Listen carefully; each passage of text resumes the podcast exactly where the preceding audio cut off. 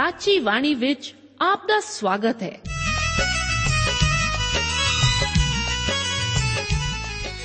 ਪ੍ਰਿय ਸ਼ਰੋਤਾ, ਇਹ ਸਾਚੀ ਬਾਣੀ ਕੀ ਹੈ? ਹੋਰ ਇਹ ਸਾਨੂੰ ਕਿੱਥੇ ਮਿਲੂਗੀ? ਇਹ ਸਾਚੀ ਬਾਣੀ ਦਾ ਸਾਡੇ ਜੀਵਨ ਵਿੱਚ ਲਾਭ ਕੀ ਹੈ? ਇਹਦਾ ਸਾਡੇ ਜੀਵਨ ਵਿੱਚ ਮੋਲ ਕੀ ਹੈ? ਇਹ ਸਾਰੇ ਪ੍ਰਸ਼ਨਾਂ ਦਾ ਉੱਤਰ ਸਾਨੂੰ ਇੱਕੋ ਹੀ ਜਗ੍ਹਾ ਲੱਭ ਸਕਦਾ ਹੈ ਤੇ ਉਹ ਹੈ ਜੀਵਤ ਵਚਨ ਧਰਮ ਸ਼ਾਸਤਰ ਬਾਈਬਲ। ਉਹੀ ਜੀਵਤ ਵਚਨ ਦਾ ਅਸੀਂ ਇਸ ਕਾਰਜਕ੍ਰਮ ਵਿੱਚ ਅਧਿਐਨ ਕਰਾਂਗੇ। ਤੇ ਹੁਣ ਪਵਿੱਤਰ ਸ਼ਾਸਤਰ ਬਾਈਬਲ ਦਾ ਅਧਿਐਨ ਸ਼ੁਰੂ ਕਰਨ ਤੋਂ ਪਹਿਲਾਂ ਅਸੀਂ ਆਪਣੇ ਮਨਾਂ ਨੂੰ ਤਿਆਰ ਕਰੀਏ ਇਸ ਭਜਨ ਨਾਲ।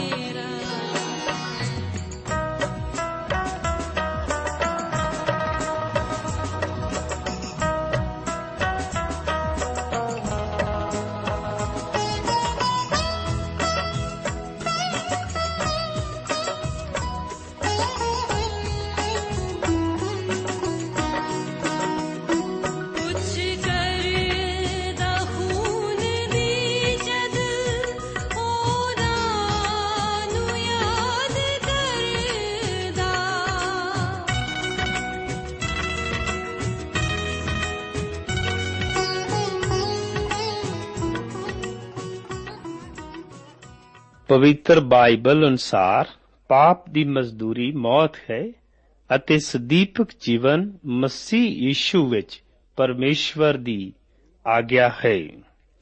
ਲੇਵੀਆਂ ਦੀ ਪੁਸਤਕ, ਉਹਦਾ ਪਹਿਲਾ ਅਧਿਆਇ, ਉਹਦੀ 14 ਐਤ ਤੋਂ ਲੈ ਕੇ 17 ਐਤ ਤੱਕ ਅਤੇ ਦੋ ਅਧਿਆਏ ਦੀ ਪਹਿਲੀ ਐਤ ਤੋਂ ਲੈ ਕੇ 10 ਐਤ ਤੱਕ ਬਾਈਬਲ ਪਾਠ ਦਾ ਅਧਿਐਨ ਕਰਨ ਲਈ ਮੈਂ ਅੱਜ ਦੇ ਪ੍ਰੋਗਰਾਮ ਵਿੱਚ ਆਪ ਸਭ ਦਾ ਸਵਾਗਤ ਕਰਦਾ ਹਾਂ। ਪਵਿੱਤਰ ਬਾਈਬਲ ਵਿੱਚ ਇਸ ਤਰ੍ਹਾਂ ਲਿਖਿਆ ਹੈ, ਅਤੇ ਜੇ ਯਹੋਵਾ ਦੇ ਅੱਗੇ ਉਸ ਦੇ ਹੋਮ ਦੀ ਭੇਂਟ ਪੰਛੀਆਂ ਦੀ ਹੋਵੇ, ਤਾਂ ਘੁੱਗੀਆਂ ਜਾਂ ਕਬੂਤਰ ਦਿਆਂ ਬੱਚਿਆਂ ਵਿੱਚੋਂ ਆਪਣੀ ਭੇਂਟ ਲਿਆਵੇ, ਅਤੇ ਯਾਜਕ ਉਸ ਨੂੰ ਜਗਵੇਦੀ ਕੋਲ ਲਿਆਵੇ, ਅਤੇ ਉਸ ਦਾ ਸਿਰ ਮਰੋੜ ਕੇ ਉਸ ਨੂੰ ਜਗਵੇਦੀ ਉੱਤੇ ਸਾੜੇ। ਅਤੇ ਉਸ ਦਾ ਲਹੂ ਜਗਵੇਦੀ ਦੇ ਇੱਕ ਪਾਸੇ ਚੁਆਵੇ ਅਤੇ ਉਹ ਉਸ ਦਿਆਂ ਪਰਾਂ ਸਣੇ, ਉਸ ਦੀ ਚੋਂਜ ਨੂੰ ਕੱਢ ਕੇ ਜਗਵੇਦੀ ਦੇ ਪੂਰਬ ਦੇ ਪਾਸੇ ਸਵਾਹ ਦੀ ਥਾਂ ਵਿੱਚ ਉਸ ਨੂੰ ਸੁੱਟੇ ਅਤੇ ਉਹ ਖੰਭਾਂ ਸਣੇ ਉਸ ਨੂੰ ਪਾੜੇ, ਪਰ ਉਸ ਨੂੰ ਵੱਖੋ ਵੱਖ ਨਾ ਕਰੇ ਅਤੇ ਯਾਜਕ ਅੱਗ ਦੀ ਲੱਕੜ ਤੇ ਜਗਵੇਦੀ ਦੇ ਉੱਤੇ ਉਸ ਨੂੰ ਸਾੜੇ। ਇਹ ਯਹੋਵਾ ਦੇ ਅੱਗੇ ਇੱਕ ਸੁਗੰਧਤਾ ਦੀ ਅੱਗ ਦੀ ਭੇਂਟ ਦਾ ਇੱਕ ਹੋਮ ਹੈ। ਜਾਂ ਕੋਈ ਮੈਦੇ ਦੀ ਭੇਂਟ ਯਹੋਵਾ ਦੇ ਅੱਗੇ ਚੜਾਵੇ, ਤਾਂ ਉਸ ਦੀ ਭੇਟ ਮਹੀਨ ਆਟੇ ਦੀ ਹੋਵੇ, ਅਤੇ ਉਹ ਉਸ ਦੇ ਉੱਤੇ ਤੇਲ ਚੋਵੇ, ਅਤੇ ਉਸ ਦੇ ਉੱਤੇ ਲੁਬਾਨ ਪਾਵੇ, ਅਤੇ ਉਹ ਉਸ ਨੂੰ ਹਰੂਨ ਦੇ ਪੁੱਤਰ, ਯਾਜਕਾਂ ਦੇ ਕੋਲ ਲਿਆਵੇ, ਅਤੇ ਉਹ ਉਸ ਵਿੱਚੋਂ ਉਸ ਦੇ ਮੈਦੇ ਵਿੱਚੋਂ ਅਤੇ ਉਸ ਦੇ ਤੇਲ ਵਿੱਚੋਂ, ਉਸ ਸਾਰੇ ਲੁਬਾਨ ਵਿੱਚੋਂ ਇੱਕ ਮੁਠੀ ਭਰ ਲਵੇ ਅਤੇ ਯਾਜਕ ਉਸ ਨੂੰ ਜਗਵੇਦੀ ਦੇ ਉੱਤੇ ਉਸ ਦੇ ਸਿਮਰਨ ਲਈ। ਯਹੋਵਾ ਦੇ ਅੱਗੇ ਇੱਕ ਸੁਗੰਧਤਾ ਅੱਗ ਦੀ ਭੇਟ ਕਰਕੇ ਸਾੜੇ ਅਤੇ ਮੈਦੇ ਦੀ ਭੇਟ ਦਾ ਵਾਧੂ ਸੋ ਹਰੂਨ ਅਤੇ ਉਸਦੇ ਪੁੱਤਰਾਂ ਦਾ ਹੋਵੇ। ਇਹ ਯਹੋਵਾ ਦੇ ਅੱਗੇ ਅੱਗ ਦੀ ਭੇਟ ਵਿੱਚੋਂ ਅਤ ਪਵਿੱਤਰ ਹੈ। ਜੇ ਤੂੰ ਤੰਦੂਰ ਦਾ ਪਕਾਇਆ ਹੋਇਆ ਮੈਦੇ ਦੀ ਭੇਟ ਦਾ ਚੜਾਵਾ ਲਿਆਏ, ਤਾਂ ਉਹ ਤੇਲ ਨਾਲ ਗੁੰਨੇ ਹੋਏ ਮੈਦੇ ਦਾ, ਪਤੀਰੇ ਫੁਲਕਿਆਂ ਦਾ ਹੋਵੇ ਜਾਂ ਤੇਲ ਨਾਲ ਚੋਪੜਿਆ ਹੋਈਆਂ ਮਠੀਆਂ ਦਾ ਹੋਵੇ, ਅਤੇ ਜੇ ਤੇਰਾ ਚੜਾਵਾ ਇੱਕ ਤਵੇ ਉੱਤੇ ਪਕਾਈ ਹੋਈ ਮੈਦੇ ਦੀ ਭੇਂਟ ਹੋਵੇ, ਤਾਂ ਉਹ ਤੇਲ ਨਾਲ ਗੁੰਨੇ ਹੋਏ ਪਤੀਰੀ ਮੈਦੇ ਦਾ ਹੋਵੇ, ਤੂੰ ਉਸ ਨੂੰ ਟੋਟੇ-ਟੋਟੇ ਕਰੀਂ ਅਤੇ ਉਸ ਦੇ ਉੱਤੇ ਤੇਲ ਪਾਵੀਂ। ਇਹ ਇੱਕ ਮੈਦੇ ਦੀ ਭੇਟ ਹੈ। ਅਤੇ ਜੇ ਤੇਰਾ ਚੜਾਵਾ ਤਵੀ ਵਿੱਚ ਪਕਾਈ ਹੋਈ ਮੈਦੇ ਦੀ ਭੇਟ ਹੋਵੇ, ਤਾਂ ਉਹ ਤੇਲ ਨਾਲ ਗੁੰਨੇ ਹੋਏ ਮੈਦੇ ਦਾ ਹੋਵੇ। ਅਤੇ ਤੂੰ ਇਹਨਾਂ ਵਸਤਾਂ ਦੀ ਬਣਾਈ ਹੋਈ ਮੈਦੇ ਦੀ ਭੇਂਟ ਯਹੋਵਾ ਦੇ ਅੱਗੇ ਲਿਆਵੀਂ ਅਤੇ ਜਾਂ ਉਹ ਜਾਜਕ ਦੇ ਅੱਗੇ ਧਰੀ ਜਾਵੇ, ਤਾਂ ਉਹ ਉਸ ਨੂੰ ਜਗਵੇਦੀ ਕੋਲ ਲਿਆਵੇ। ਅਤੇ ਜਾਜਕ ਉਸ ਦੇ ਸਿਮਰਨ ਲਈ ਉਸ ਮੈਦੇ ਦੀ ਭੇਂਟ ਤੋਂ ਕੁਝ ਲੈ ਕੇ ਉਸ ਨੂੰ ਜਗਵੇਦੀ ਦੇ ਉੱਤੇ ਸਾੜੇ। ਇਹ ਯਹੋਵਾ ਦੇ ਅੱਗੇ ਇੱਕ ਸੁਗੰਧਤਾ ਅੱਗ ਦੀ ਭੇਂਟ ਹੈ ਅਤੇ ਜਿਹੜਾ ਉਸ ਮੈਦੇ ਦੀ ਭੇਂਟ ਤੋਂ ਰਹਿ ਜਾਵੇ, ਸੋ ਖਰੂਨ ਅਤੇ ਉਸ ਦੇ ਪੁੱਤਰਾਂ ਦਾ ਹੋਵੇ। ਇਹ ਯਹੋਵਾ ਦੇ ਅੱਗੇ ਅੱਗ ਦੀ ਭੇਟਾਂ ਵਿੱਚੋਂ ਅਤ ਪਵਿੱਤਰ ਹੈ। ਇਸ ਸੰਬੰਧ ਵਿੱਚ ਪਰਮੇਸ਼ਵਰ ਕੋਲ ਭੇਂਟ ਲਿਆਉਣ ਲਈ ਕੋਈ ਗਰੀਬੀ ਦਾ ਬਹਾਨਾ ਨਹੀਂ ਲਗਾਇਆ ਜਾ ਸਕਦਾ। ਇਸ ਅਨੁਸਾਰ ਇੱਕ ਪਸ਼ੂ ਦੇ ਬਦਲੇ ਵਿੱਚ ਇੱਕ ਪੰਛੀ ਬਦਲਿਆ ਜਾ ਸਕਦਾ ਹੈ। ਹਰ ਕੋਈ ਇੱਕ ਪੰਛੀ ਦੇ ਸਕਦਾ ਸੀ ਅਤੇ ਉਸ ਦੀ ਬਲੀ ਚੜਾ ਸਕਦਾ ਸੀ। ਆਪ ਨੂੰ ਇਹ ਗੱਲ ਯਾਦ ਹੋਵੇਗੀ ਕਿ ਪ੍ਰਭੂ ਯੀਸ਼ੂ ਮਸੀਹ ਦੇ ਮਾਤਾ-ਪਿਤਾ ਨੇ ਸਿਰਫ ਕਬੂਤਰ ਦੇ ਜੋੜੇ ਦੀ ਭੇਂਟ ਚੜਾਈ ਸੀ। ਕਿਉਂਕਿ ਉਹ ਗਰੀਬ ਸਨ। ਪ੍ਰਭੂ ਯੀਸ਼ੂ ਮਸੀਹ ਗਰੀਬ ਘਰ ਵਿੱਚ ਹੀ ਪੈਦਾ ਹੋਏ ਸਨ। ਇਸ ਵਿੱਚ ਹੋਮ ਬਲੀ ਦੇ ਕਾਰਨ ਦਾ ਜ਼ਿਕਰ ਹੈ। ਹੋਮ ਬਲੀ ਬਾਰੇ ਪਵਿੱਤਰ ਸ਼ਾਸਤਰ ਵਿੱਚ ਕਿਹਾ ਗਿਆ ਹੈ, ਇਹ ਪਰਮੇਸ਼ਵਰ ਦੁਆਰਾ ਸੁਗੰਧਤਾ ਦੀ ਭੇਂਟ ਹੈ। ਇਹ ਵਚਨ ਬਿਆਨ ਕਰਦੇ ਹਨ ਕਿ ਹੋਮ ਬਲੀ ਦਾ ਕਾਰਨ ਇਹ ਸੀ ਪਰਮੇਸ਼ਵਰ ਪ੍ਰਭੂ ਯੀਸ਼ੂ ਮਸੀਹ ਵਿੱਚ ਵੇਖਦਾ ਹੈ। ਇੱਥੇ ਸਾਡੇ ਕਈ ਹੋਮ ਬਲੀ ਦੇ ਮਹੱਤਵ ਨੂੰ ਜਾਣਨਾ ਬੜਾ ਜ਼ਰੂਰੀ ਹੈ। ਲੇਵੀਆਂ ਦੀ ਪੁਸਤਕ ਉਹਦਾ 6 ਅਧਿਆਏ 8 ਐਤ ਤੋਂ ਲੈ ਕੇ 13 ਐਤ ਵਿੱਚ ਸਵੇਰ ਸ਼ਾਮ ਨੂੰ ਚੜਾਈਆਂ ਜਾਣ ਵਾਲੀਆਂ ਹੋਮ ਬਲੀਆਂ ਸਨ, ਜੋ ਕਿ ਪਰਮੇਸ਼ਵਰ ਦੇ ਸਾਹਮਣੇ ਇਸਰਾਈਲੀਆਂ ਲਈ ਸ਼ਾਮ ਸਵੇਰੇ ਚੜਾਈਆਂ ਜਾਂਦੀਆਂ ਸਨ। ਜਿਵੇਂ ਕਿ ਕੂਚ ਦੀ ਕਿਤਾਬ ਉਹਦੇ 29 ਅਧਿਆਏ ਅਤੇ ਉਹਦੀ 38 ਐਤ ਤੋਂ ਲੈ ਕੇ 46 ਐਤ ਵਿੱਚ ਬਿਆਨ ਹੈ ਕਿ ਇਸ ਨੂੰ ਸਦਾ ਲਈ ਹੋਮ ਬਲੀ ਦੀ ਪੇਂਟ ਕਿਹਾ ਜਾਂਦਾ ਹੈ। ਮਸੀਹ ਸਾਡੇ ਲਈ ਸਿਫਾਰਿਸ਼ ਕਰਨ ਲਈ ਸਦਾ ਜਿੰਦਾ ਹੈ।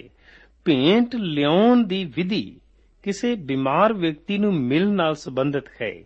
ਇਹ ਹੋਮ ਬਲੀ ਦੀ ਭੇਂਟ ਦਾ ਵਰਣਨ ਬੜੀ ਖੂਬਸੂਰਤੀ ਸੂਰਤੀ ਦੇ ਨਾਲ ਇਸ ਤਰ੍ਹਾਂ ਕਰਦਾ ਹੈ ਕਿ ਉਸ ਵਿਅਕਤੀ ਨੂੰ ਪੁੱਛਿਆ ਜਾਂਦਾ ਹੈ ਕਿ ਆਪ ਸਿਰਫ ਪ੍ਰਭੂ ਯੀਸ਼ੂ ਮਸੀਹ ਦੀ ਮੌਤ ਦੇ ਦੁਆਰਾ ਹੀ ਬਚਾਏ ਜਾ ਸਕਦੇ ਹੋ। ਜੇਕਰ ਬਿਮਾਰ ਹਾਂ ਕਰੇ, ਤਾਂ ਉਸ ਨੂੰ ਇਹ ਕਿਹਾ ਜਾਵੇ, ਜਿੰਨਾ ਚਿਰ ਤੇਰਾ ਪ੍ਰਾਨ ਤੇਰੇ ਵਿੱਚ ਹੈ, ਤੂੰ ਆਪਣਾ ਸਾਰਾ ਵਿਸ਼ਵਾਸ ਇਸ ਮੌਤ ਵਿੱਚ ਕਰ। ਹੋਰ ਕਿਸੇ ਵੀ ਚੀਜ਼ ਵਿੱਚ ਨਹੀਂ। ਆਪਣਾ ਭਰੋਸਾ ਕਿਸੇ ਹੋਰ ਚੀਜ਼ ਵਿੱਚ ਵੀ ਨਾ ਕਰ। ਆਪਣੇ ਆਪ ਨੂੰ ਪੂਰੀ ਤਰ੍ਹਾਂ ਯੀਸ਼ੂ ਮਸੀਹ ਦੀ ਮੌਤ ਦੇ ਸਮਰਪਿਤ ਕਰ। ਤੂੰ ਸਿਰਫ ਇਸ ਨਾਲ ਆਪਣੇ ਆਪ ਨੂੰ ਢੱਕ ਲੈ। ਜੇਕਰ ਪਰਮੇਸ਼ਵਰ ਤੇਰਾ ਨਿਆਂ ਕਰੇ, ਇਸ ਤਰ੍ਹਾਂ ਪਰਮੇਸ਼ਵਰ ਨੂੰ ਕਹਿ, ਮੈਂ ਪ੍ਰਭੂ ਯੀਸ਼ੂ ਮਸੀਹ ਦੀ ਮੌਤ ਨੂੰ ਆਪ ਦੇ ਅਤੇ ਤੇਰੇ ਨਿਆਂ ਵਿੱਚ ਖੜਾ ਕਰਦਾ ਹਾਂ। ਜੇਕਰ ਇਸ ਤਰ੍ਹਾਂ ਨਾ ਹੁੰਦਾ, ਤਾਂ ਮੈਂ ਆਪ ਨਾਲ ਇਹ ਵਿਵਾਦ ਨਾ ਕਰਦਾ ਅਤੇ ਨਾ ਹੀ ਤੇਰੇ ਨਿਆਂ ਅੱਗੇ ਕੋਈ ਸਵਾਲ ਕਰਦਾ। ਜੇਕਰ ਉਹ ਆਪ ਨੂੰ ਇਹ ਕਹੇ ਕਿ ਆਪ ਤਾਂ ਪਾਪੀ ਹੋ, ਤਾਂ ਇਹ ਕਹੋ ਕਿ ਮੈਂ ਯਿਸੂ ਮਸੀਹ ਦੀ ਮੌਤ ਨੂੰ ਆਪਣੇ ਅਤੇ ਆਪਣੇ ਪਾਪਾਂ ਦੇ ਵਿਚਕਾਰ ਖੜੀ ਕਰਦਾ ਹਾਂ। ਜੇਕਰ ਉਹ ਆਪ ਨੂੰ ਕਹੇ ਕਿ ਆਪ ਨੂੰ ਤਾਂ ਨਾਸ਼ ਕੀਤਾ ਜਾਣਾ ਚਾਹੀਦਾ ਹੈ, ਤਾਂ ਇਹ ਕਹੋ ਕਿ हे ਪ੍ਰਭੂ, ਮੈਂ ਆਪਣੇ ਅਤੇ ਪ੍ਰਭੂ ਯੀਸ਼ੂ ਮਸੀਹ ਦੀ ਮੌਤ ਨੂੰ ਤੇਰੇ ਅਤੇ ਆਪਣੇ ਪਾਪਾਂ ਵਿਚਕਾਰ ਖੜੀ ਕਰਦਾ ਹਾਂ ਅਤੇ ਮੈਂ ਉਸ ਦੀ ਯੋਗਤਾਵਾਂ ਨੂੰ ਖੁੱਲ੍ਹ ਕੇ ਪੇਸ਼ ਕਰਦਾ ਹਾਂ ਜੋ ਮੇਰੇ ਵਿੱਚ ਹੋਣੀਆਂ ਚਾਹੀਦੀਆਂ ਹਨ। ਪਰ ਸਾਡੇ ਵਿੱਚ ਹੈ ਨਹੀਂ ਹਨ। ਸਾਡੇ ਵਿੱਚ ਜੋ ਹੋਏ ਵੀ, ਇਹ ਕਹਿ ਸਕਦਾ ਹੈ, ਉਸ ਵਾਸਤੇ ਮੇਲ ਵਾਲੇ ਤੰਬੂ ਵਿੱਚ ਇਹ ਵਾਅਦਾ ਉਚਾਰਿਆ ਜਾਂਦਾ ਹੈ, ਇਹ ਮਸੀਹ ਜੋ ਪਰਮੇਸ਼ਵਰ ਦਾ ਬੇਟਾ ਹੈ ਅਤੇ ਉਹਦੀ ਬਲੀ ਸੱਚੀ ਹੋਮ ਦੀ ਬਲੀ ਹੈ, ਜੋ ਆਪ ਦੇ ਪ੍ਰਾਸ਼ਚਿਤ ਲਈ ਕਬੂਲ ਕਰੀ ਜਾਵੇਗੀ। ਮੇਰੇ ਦੋਸਤ, ਹੋਮ ਬਲੀ ਦਾ ਨੇਮ ਇਹੀ ਹੈ ਅਤੇ ਪਰਮੇਸ਼ਵਰ ਦੇ ਪੁੱਤਰ ਪ੍ਰਭੂ ਯਿਸੂ ਮਸੀਹ ਦੁਆਰਾ ਨਿਯੁਕਤ ਕੀਤਾ ਗਿਆ ਹੈ ਅਤੇ ਹੁਣ ਉਹ ਸਾਨੂੰ ਮਸੀਹ ਦੇ ਵਿੱਚ ਹੀ ਦੇਖਦਾ ਹੈ। ਇਸੇ ਕਰਕੇ ਉਹ ਸਾਥੋਂ ਵੀ ਸੰਤੁਸ਼ਟ ਹੈ। ਰੋਮੀਆਂ ਦੀ ਪੱਤਰੀ 3 ਅਧਿਆਇ ਦੀ 21 ਅਤੇ 24 ਐਤ ਵਿੱਚ ਲਿਖਿਆ ਹੈ, ਹੁਣ ਸ਼ਰਾ ਦੇ ਬਾਝੋਂ ਪਰਮੇਸ਼ਵਰ ਦਾ ਧਰਮ ਪ੍ਰਗਟ ਹੋਇਆ ਹੈ ਅਤੇ ਸ਼ਰਾ ਅਤੇ ਨਬੀ ਉਸ ਦੀ ਸਾਖੀ ਦਿੰਦੇ ਹਨ। ਅਰਥਾਤ ਪਰਮੇਸ਼ਵਰ ਦਾ ਉਹ ਧਰਮ ਜਿਹੜਾ ਮਸੀਹ ਯਿਸੂ ਉਤੇ ਨੇਚਾ ਕਰਨ ਤੋਂ ਪਾਈਦਾ ਹੈ, ਇਹ ਉਹਨਾਂ ਸਭਨਾਂ ਦੇ ਲਈ ਹੈ ਜਿਹੜੇ ਨੇਚਾ ਕਰਦੇ ਹਨ। ਕਿਉਂ? ਜੋ ਉਹ ਕੁਝ ਭਿੰਨ ਭੇਦ ਨਹੀਂ ਹੈ, ਕਿਉਂਕਿ ਸਭ ਨੇ ਪਾਪ ਕੀਤਾ ਅਤੇ ਪਰਮੇਸ਼ਵਰ ਦੇ ਪ੍ਰਤਾਪ ਤੋਂ ਰਹਿ ਗਏ ਹਨ। ਸੋ ਉਸ ਦੀ ਕਿਰਪਾ ਦੇ ਕਾਰਨ, ਉਸ ਨਿਸਤਾਰੇ ਦੇ ਕਾਰਨ ਜੋ ਮਸੀਹ ਤੋਂ ਹੁੰਦਾ ਹੈ, ਉਹ ਮੁਫਤ ਧਰਮੀ ਗਿਣੇ ਗਏ ਹਨ। हे ਮੇਰੇ ਦੋਸਤ, ਕੀ ਪ੍ਰਭੂ ਯੀਸ਼ੂ ਮਸੀਹ ਦੀ ਬਲੀ ਆਪ ਦੇ ਅਤੇ ਆਪ ਦੇ ਪਾਪਾਂ ਦੇ ਵਿਚਕਾਰ ਖੜੀ ਹੈ, ਕੀ ਉਸ ਦਾ ਲਹੂ ਇਸ ਕਰਕੇ ਬਹਾਇਆ ਜਾ ਚੁੱਕਾ ਹੈ ਕਿ ਆਪ ਜ਼ਿੰਦਾ ਰਹੋ? ਕੀ ਆਪ ਨੇ ਉਸ ਉੱਤੇ ਅੱਜ ਵਿਸ਼ਵਾਸ ਕਰ ਲਿਆ ਹੈ? ਪਰਮੇਸ਼ਵਰ ਦੀ ਨਜ਼ਰ ਵਿੱਚ ਸਿਰਫ ਪ੍ਰਭੂ ਯੀਸ਼ੂ ਮਸੀਹ ਹੀ ਹੈ, ਜੋ ਆਪ ਦੇ ਪਾਪਾਂ ਲਈ ਉਸ ਨੂੰ ਸੰਤੁਸ਼ਟ ਕਰ ਸਕਦਾ ਹੈ।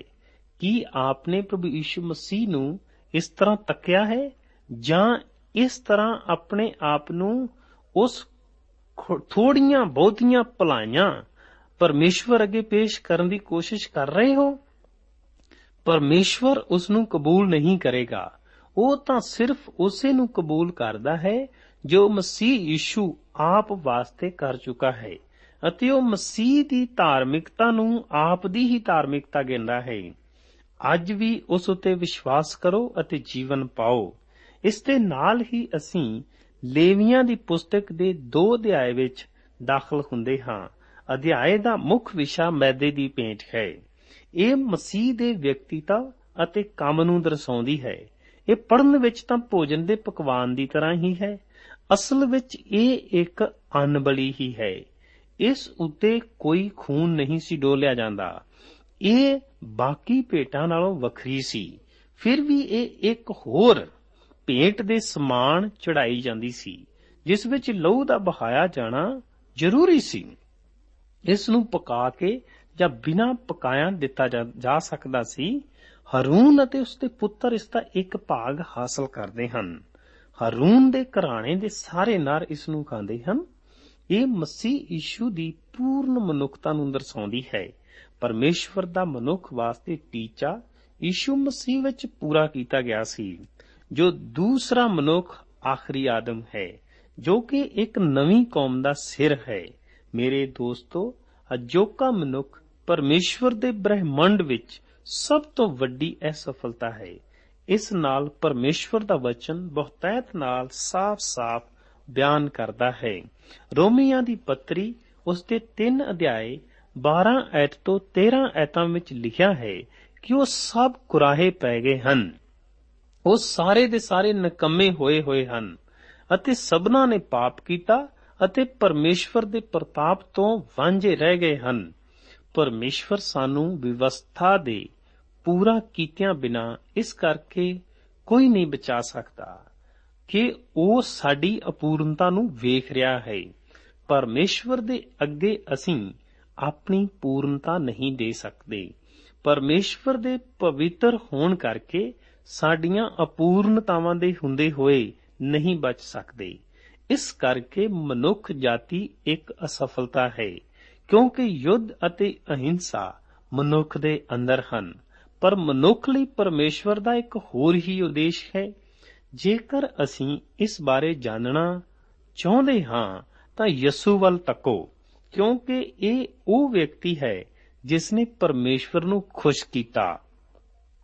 ਉਹਦੇ ਵਿਅਕਤੀਤਾ ਵਿੱਚ ਇੱਕ ਤੇਜ ਸੀ। ਇਸ ਤੇਜ ਦੀਆਂ ਦੋ ਪ੍ਰਮੁੱਖ ਵਿਸ਼ੇਸ਼ਤਾਵਾਂ ਹਨ। ਇਸ ਵਿੱਚ ਸ਼ਾਮਲ ਕਰਨ ਤੋਂ ਬਾਹਰ ਛੱਡੀ ਸਮੱਗਰੀ, ਪਹਿਲੀਆਂ ਦੋ ਐਤਾਂ ਵਿੱਚ ਨਾ ਮਿਲਾਈ ਅਤੇ ਪਕਾਈ ਗਈ ਪੇਂਟ ਦਾ ਵਰਣਨ ਹੈ। ਇਹ ਪੇਂਟ ਮੈਦੇ ਜਾਂ ਮਹੀਨ ਆਟੇ ਦੀ ਸੀ। ਇਹ ਉਹਨਾਂ ਦਿਨਾਂ ਵਿੱਚ ਸੁਭਾਵਿਕ ਹੀ ਸੀ। ਉਹਨੂੰ ਪੱਥਰ ਦੇ ਕੂੰਡੇ ਵਿੱਚ ਹੱਥਾਂ ਨਾਲ ਪੀਸ ਕੇ ਆਟੇ ਨੂੰ ਮਹੀਨ ਕਰਨ ਲਈ ਕਾਲੀ ਤੋਂ ਪਰਹੇਜ਼ ਕਰਕੇ ਇਸ ਲਈ ਇਸ ਨੂੰ ਬਹੁਤ ਸਮਾਂ ਲੱਗਦਾ ਸੀ। ਇਹ ਸਭ ਕੁਝ ਸਾਡੇ ਸਾਹਮਣੇ ਪ੍ਰਭੂ ਯਿਸੂ ਮਸੀਹ ਦੇ ਵਿਅਕਤੀਤਵ ਨੂੰ ਪੇਸ਼ ਕਰਦਾ ਹੈ। ਉਹ ਇੱਕ ਸਧਾਰਨ ਵਿਅਕਤੀ ਸੀ। ਮੇਰੇ ਵਿਚਾਰ ਅਨੁਸਾਰ ਸਿਰਫ ਪ੍ਰਭੂ ਯਿਸੂ ਮਸੀਹ ਹੀ ਇੱਕ ਸਧਾਰਨ ਵਿਅਕਤੀ ਸੀ। ਇਸ ਧਰਤੀ ਤੇ ਪੈਦਾ ਹੋਏ ਪਾਪ ਨੇ ਸਾਰੀ ਮਨੁੱਖ ਜਾਤੀ ਨੂੰ ਅਸਧਾਰਨ ਤੇ ਇੱਕ ਤਰਫਾ ਬਣਾ ਦਿੱਤਾ ਹੈ। ਅਸੀਂ ਸਾਰੇ ਇਸੇ ਤਰ੍ਹਾਂ ਹੀ ਹਾਂ। ਸਾਰੀ ਮਨੁੱਖਤਾ ਹੀ ਕਿਰਾਏ ਪੈ ਗਈ ਹੈ। ਸਿਰਫ ਯੀਸ਼ੂ ਜੀ ਹੀ ਇੱਕ ਮਨੁੱਖ ਸਨ। ਜ਼ਰਾ ਵਿਚਾਰ ਕਰੋ, ਪਵਿੱਤਰ ਬਾਈਬਲ ਧਰਮ ਸ਼ਾਸਤਰ ਵਿੱਚ ਕਿਹੋ ਜਿਹੇ ਆਚਰਣ ਦਾ ਵਰਣਨ ਹੈ?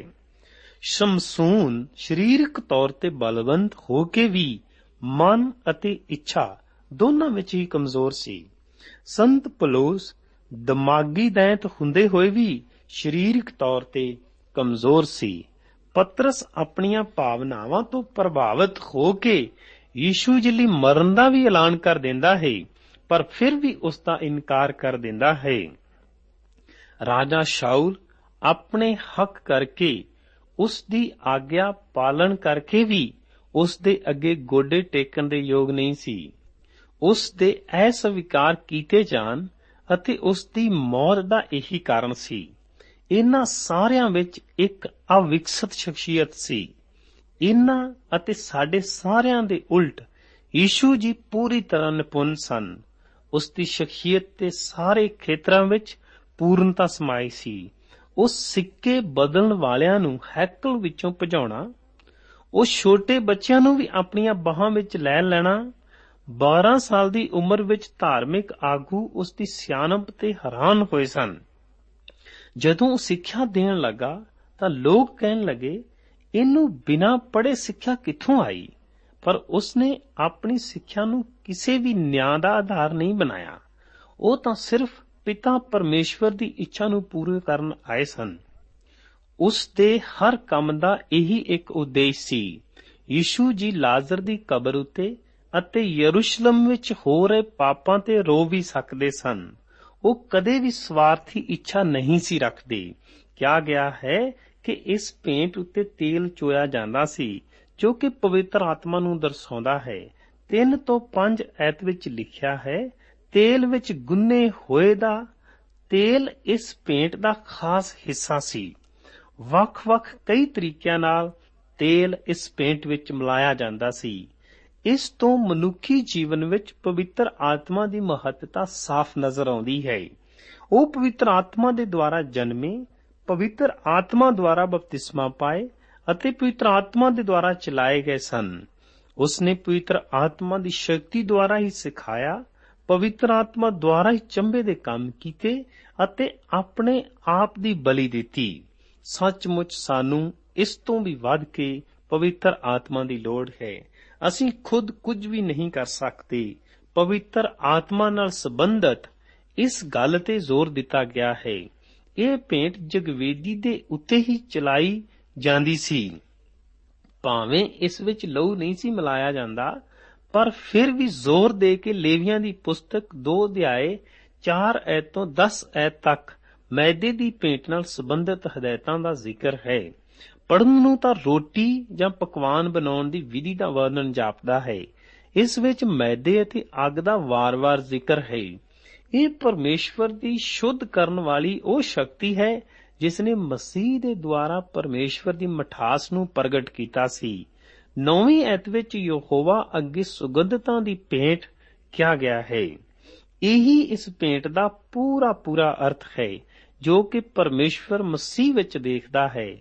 ਅਸੀਂ ਦਬਾਅ ਦੇ ਦੌਰਾਨ ਲੋਕਾਂ ਨੂੰ ਬੁਰਾ ਭਲਾ ਕਹਿੰਦੇ ਆਮ ਦੇਖਦੇ ਹਾਂ। ਪਰ ਮਸੀਹ ਵਿੱਚ ਇਹ ਇਸ ਤਰ੍ਹਾਂ ਦੀ ਕੋਈ ਗੱਲ ਨਹੀਂ ਸੀ।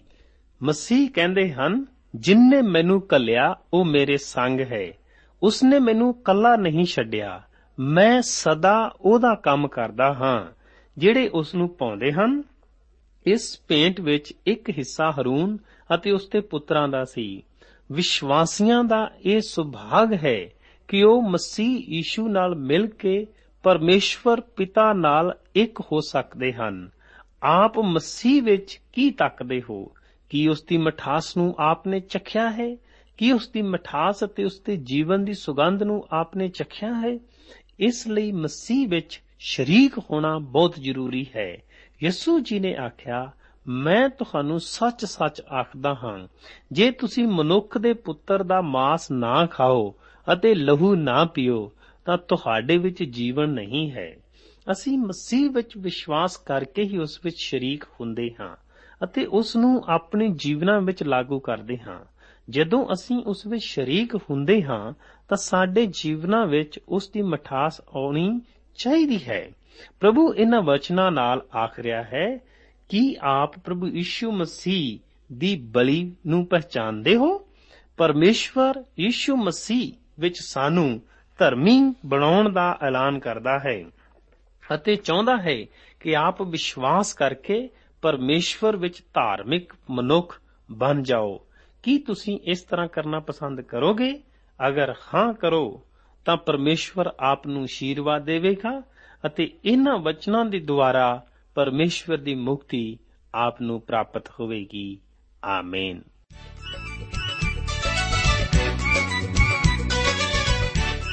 ਦੋਸਤੋ, ਸਾਨੂੰ ਉਮੀਦ ਹੈ ਕਿ ਇਹ ਕਾਰਜਕ੍ਰਮ ਤੁਹਾਨੂੰ ਪਸੰਦ ਆਇਆ ਹੋਵੇਗਾ ਤੇ ਇਹ ਕਾਰਜਕ੍ਰਮ ਸੁਣ ਕੇ ਤੁਹਾਨੂੰ ਬਰਕਤਾਂ ਮਿਲੀਆਂ ਹੋਣਗੀਆਂ।